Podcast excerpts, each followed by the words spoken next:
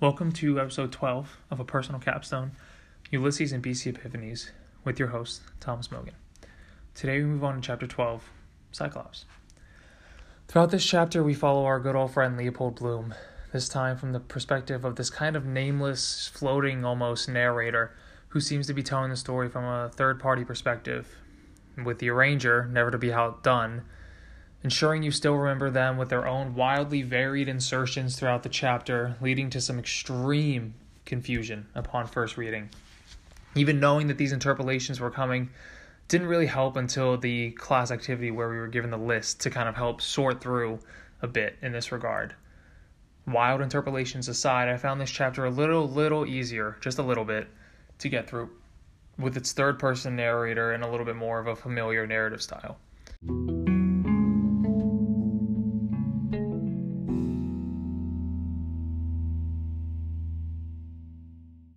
Takes place in this chapter, however, really subverted the expectations of what I had going into it.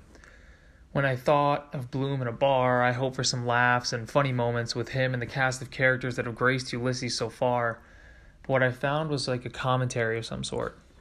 A way in which Bloom fought for justice for himself and for so many others under the hatred of society at large. This was a chapter I really enjoyed reading, and I enjoyed understanding Bloom's emotions regarding his identity and the circumstances presented to him by the citizen, an ardent Irish nationalist with a really exclusionary view of who's truly Irish and who deserves to be there. His words and hatred brought me back to the memories of the beginning of the book, with Stephen's interactions with Deasy, who said that Ireland had never persecuted the Jews only because they had never let them in to begin with. The epiphany in this chapter I found from Bloom's sort of defense of himself and his citizenship. It's one of the first times I think that we sort of felt some passion from Bloom, a little bit less timid, bringing in a sense of pride to defending himself and those like him, those who are excluded from the citizens' view of what's truly Irish. Deep into the chapter, after discussing the meaning of nation and who belongs, on page 272, Bloom is asked to which nation he belongs. Quote, Ireland, says Bloom. I was born here. Ireland. Unquote. Bloom goes on to give an impassioned defense of his people, knowing all too well that his is a people that is hated and persecuted at this time. He talks of injustice and how the answer isn't force, like the sort of macho men in the, the bar might think, to fight back. It's really it's love.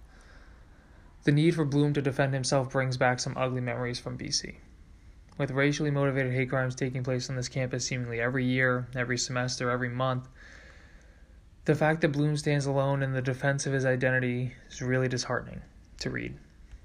It feels all too familiar to campus, where too often those who might be considered different from the standard, quote unquote, standard BC student are the victims of hate crimes or motivated incidents or that or whatever the administration chooses to call them. The bottom line is that it hasn't been good enough. We're not good enough to one another. And it brings back those memories of these events when I read of Bloom trying to defend himself in front of all these other people. And that's it for chapter 13, episode 13. See you next time.